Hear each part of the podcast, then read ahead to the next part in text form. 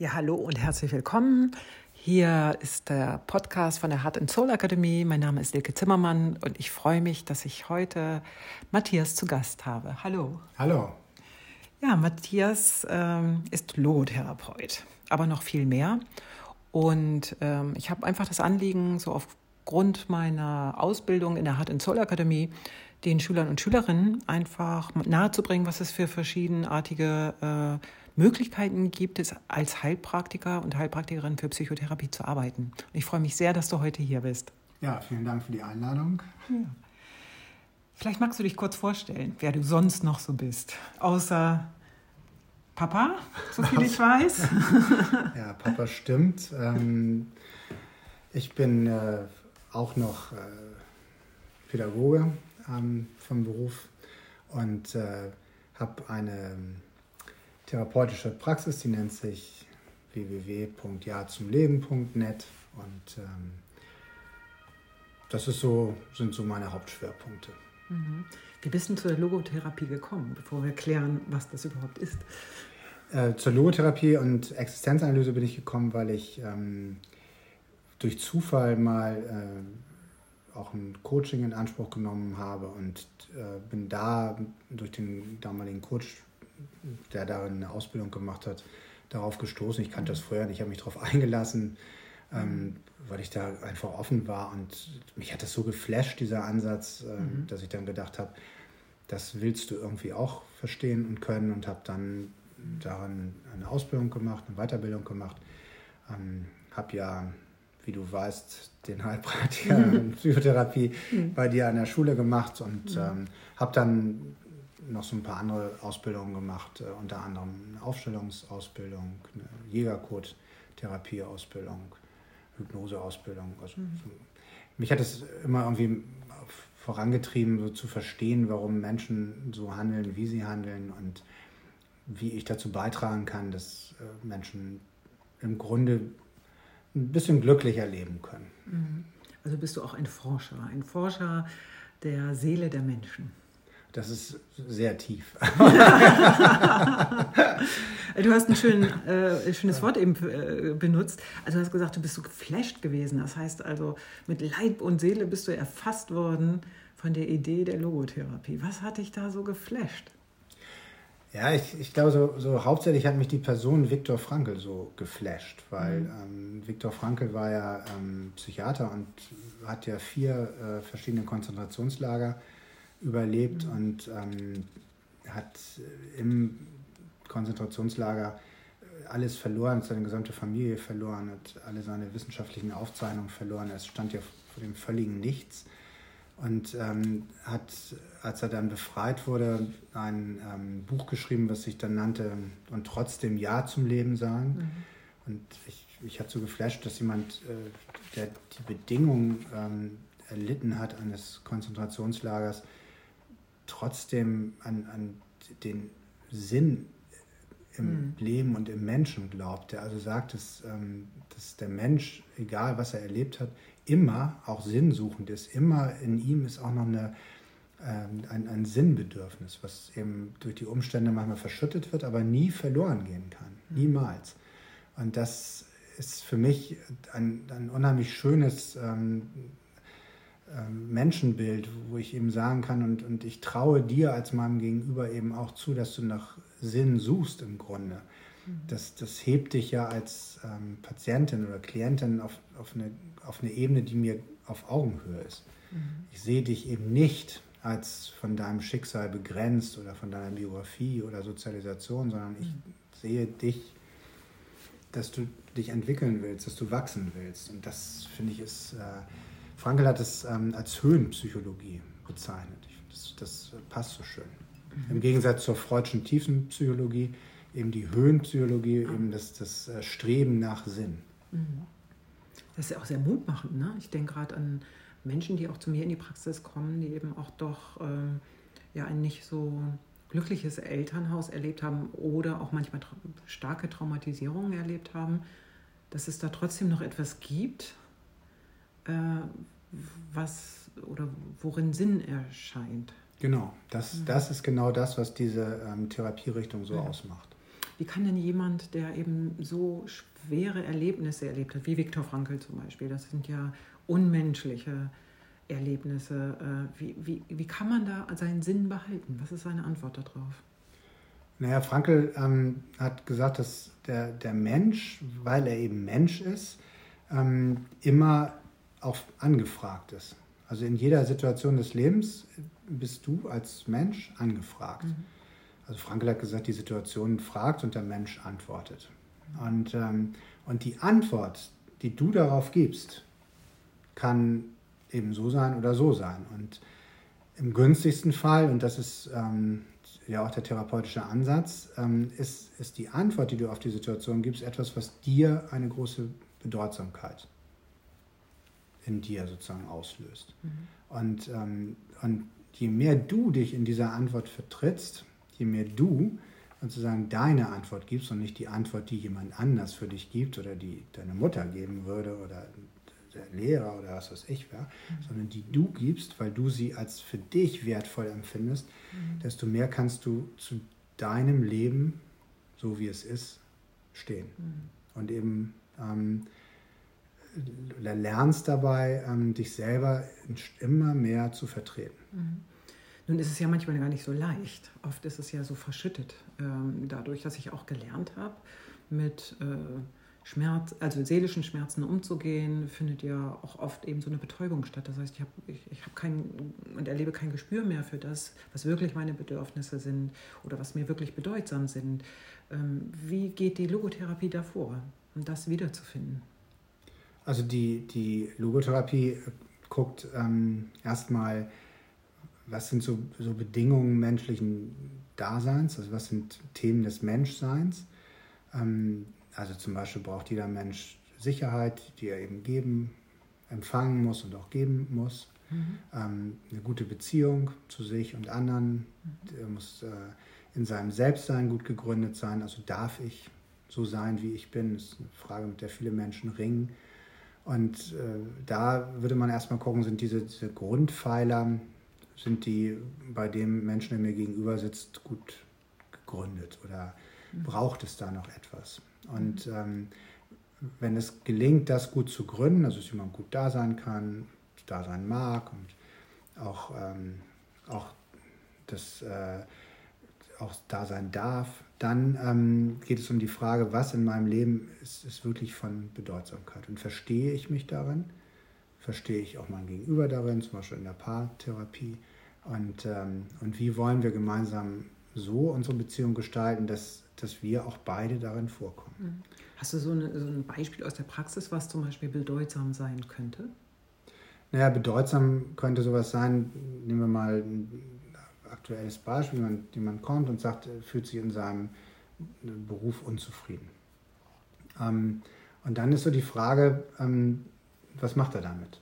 Und häufig ist es ja so, er kündigt nicht, weil er ein großes Sicherheitsbedürfnis hat und bleibt eben immer in diesem Beruf aufgrund seines Sicherheitsbedürfnisses, aber lebt nicht das, was bedeutsam ist. Mhm. Dann ähm, wäre es gut zu schauen, kann ich damit trotzdem meinen Frieden finden mit diesem Beruf? Mhm. Oder bearbeite ich jetzt mein Sicherheitsthema, sodass ich das, was mir bedeutsam ist, leben kann? Und das sind sehr individuelle, unterschiedliche ähm, Antworten, die man geben kann.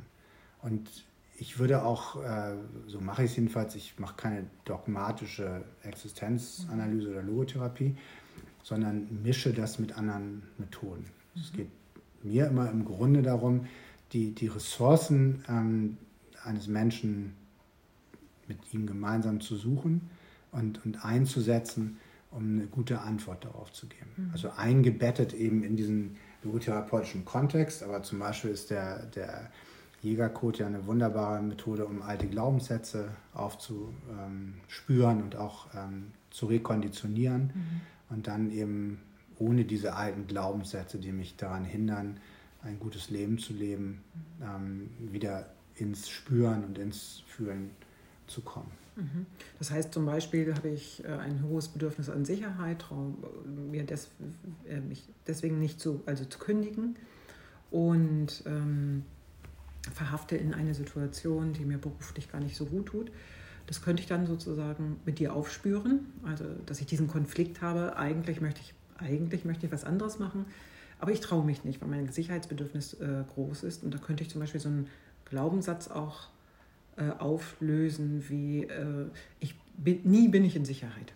Genau. Und häufig ist so meine Erfahrung, dass, dass diese Themen einem selber ähm, kognitiv vielleicht noch bekannt sind, ähm, aber das, was eigentlich dahinter ist, an, an Gefühl schon häufig gar nicht mehr. Mhm. Und ähm, selbst wenn es mir kognitiv bekannt ist, schaffe ich es eben nicht von alleine zu lösen, weil mein Verstand eine sehr große Rolle spielt. Und deswegen ist es manchmal gut, ins, ins Unterbewusste zu ähm, mhm. gehen, also die Tür ein Stück weit aufzumachen zum Unterbewusstsein und, ähm, und da mal, mal sozusagen zu gucken, was sind da alte Themen. Mhm.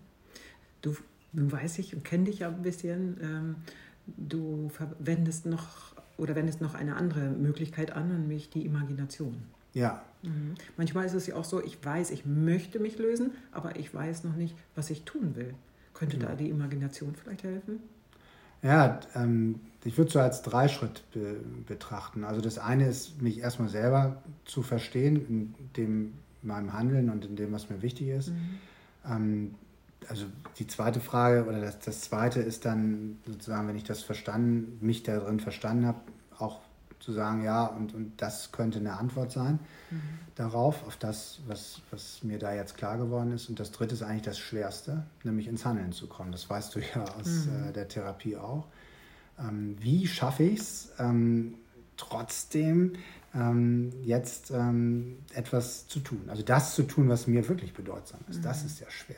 Mhm. Und häufig ist das alte Leid ja besser, als äh, die Komfortzone zu verlassen, weil mhm. ich das kenne und weil ähm, mhm. ich nicht weiß, was dann kommt und so weiter. Und da ähm, ist es gut, finde ich, Methoden anzuwenden, die auch wirklich ins, ins tiefe Spüren kommen mhm. von Freiheit, mhm. von Gelassenheit, von Geborgenheit, von ähnlichem. Und mhm. dieses, diese, diese Mischung, sich selber zu verstehen, kognitiv und gefühlsmäßig und dann auch durch das Spüren der neuen Freiheit, der neuen Stärke, der neuen Kraft, in, ähm, in anders mit den Situationen plötzlich umzugehen und das auch mitzunehmen, dieses Gefühl. Mhm. Das ähm, kann man wunderbar imaginativ tun. Mhm. Also bei der Imagination äh, gehst du ähm, in diese tiefen inneren Kräfte und spürst diese inneren Kräfte. Mhm. Also es ist sozusagen ein Vorweghandeln. Genau, es ist ein Vorweghandeln und es ist ein, ein Dabeihandeln, weil dir diese, dieses Spüren dich begleitet. Mhm. Also indem du handelst, ähm, erinnerst du dich an das, was du erlebt hast. Mhm. Und äh, meine Erfahrung ist die, dass, ähm, dass das, wenn die Menschen das erleben, dass sie dann ähm, rausgehen und, und, äh, und wirklich ins Handeln kommen. Mhm. Wusste ja schon der alte Goethe, der gesagt hat, was ich nicht fühle, kann ich nicht verändern. Ne, ich muss es. Ja, ja, genau. Ja, genau so ist es. Ja. Mhm. Mhm. Was würde denn Viktor Frankl dazu sagen, zur Imagination und zum Jägercode?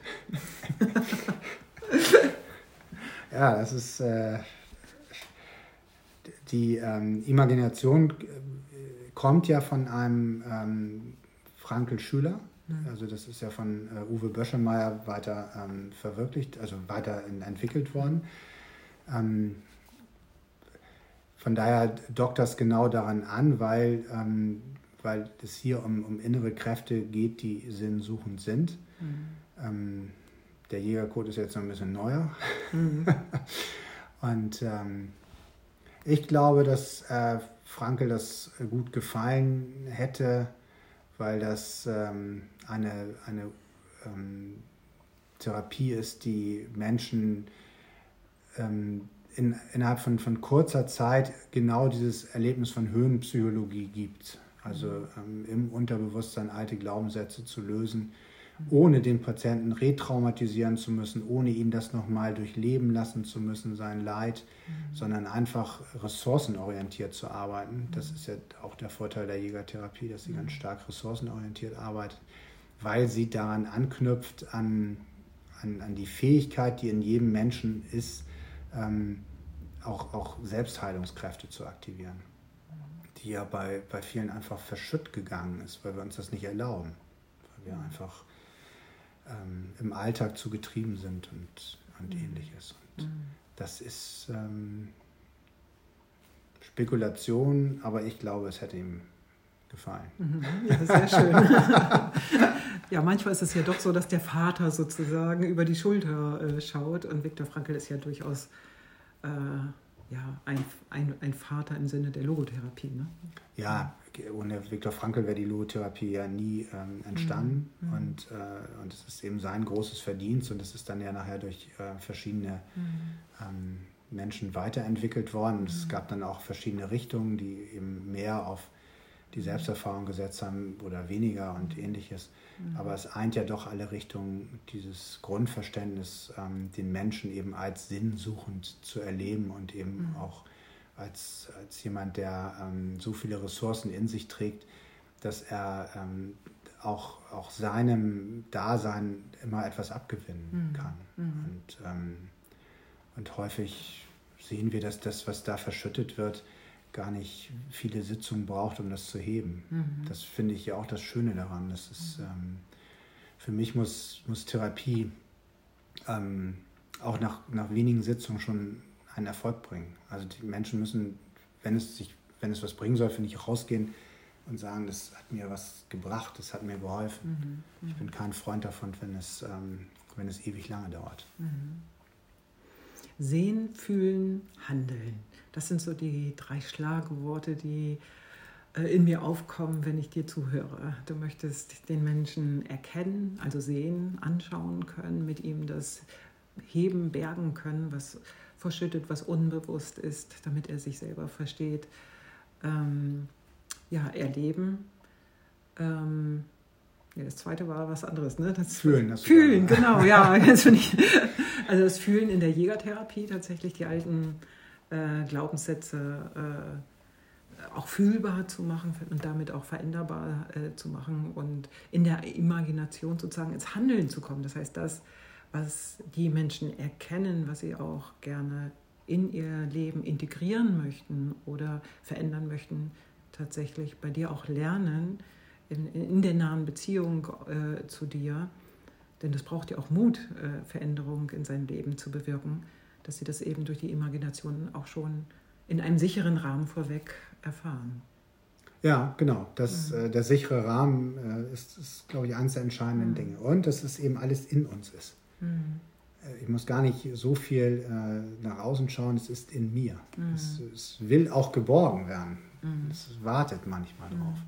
Und was alle Zuschauerinnen und Zuschauer jetzt nicht sehen können, sondern äh, ja letztendlich nur hören, aber du strahlst äh, am ganzen Körper sozusagen, deine Augen strahlen und so mit, mit, mit dem, äh, was du dem Menschen gerne nahebringen möchtest. Das ist deine Leidenschaft, so scheint es mir. Ja, ich, ich finde, wir können, haben auch einen Auftrag äh, dazu, dazu beizutragen, dass Menschen äh, einfach äh, ihr Glück auch finden. Ja. Und äh, nicht im, im im Leid sozusagen sich aufhalten müssen. Mhm. Das, das ist mir schon wichtig. Mhm. Wenn wir jetzt zum Schluss des Podcasts kommen, gibt es einen Satz oder eine Botschaft, was du so vielleicht in die Welt bringen möchtest, was so dein Herzensanliegen ist, was am besten jeder Mensch wissen sollte? Ich finde ja immer das, das äh, Frankel-Zitat äh, wunderschön ich muss mir von mir selber nicht alles gefallen lassen. Schön. ich, ich, mag das so, weil das so auf den Punkt ähm, ja. kommt. Mhm. Matthias, ich danke dir von Herzen und ich wünsche dir einfach, dass ganz viele Menschen in deine Praxis finden und deine Leidenschaft erleben und erleben, ähm, wie sie ihr Leben in Veränderung bringen können. Ja, vielen Dank. Vielen ja. Dank für das Gespräch und äh, für die Einladung. Gerne.